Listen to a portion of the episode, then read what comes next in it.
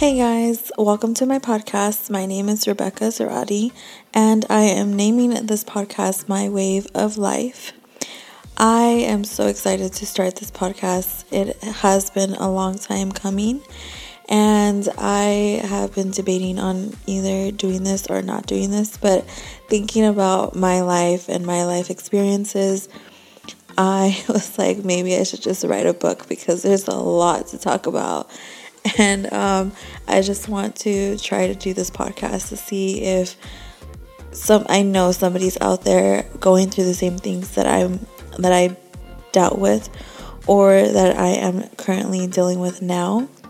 And I know it will definitely help somebody else. In this podcast, I'm going to be talking about how I grew up as an only child, father daughter issues, mother and daughter relationships, abandonment issues, depression and anxiety, and how my little sister came into my life, and dog mom life, and how my faith has grown um, in the last two years. So, I'm going to be talking about all that and much more about my daily life and what's currently going on.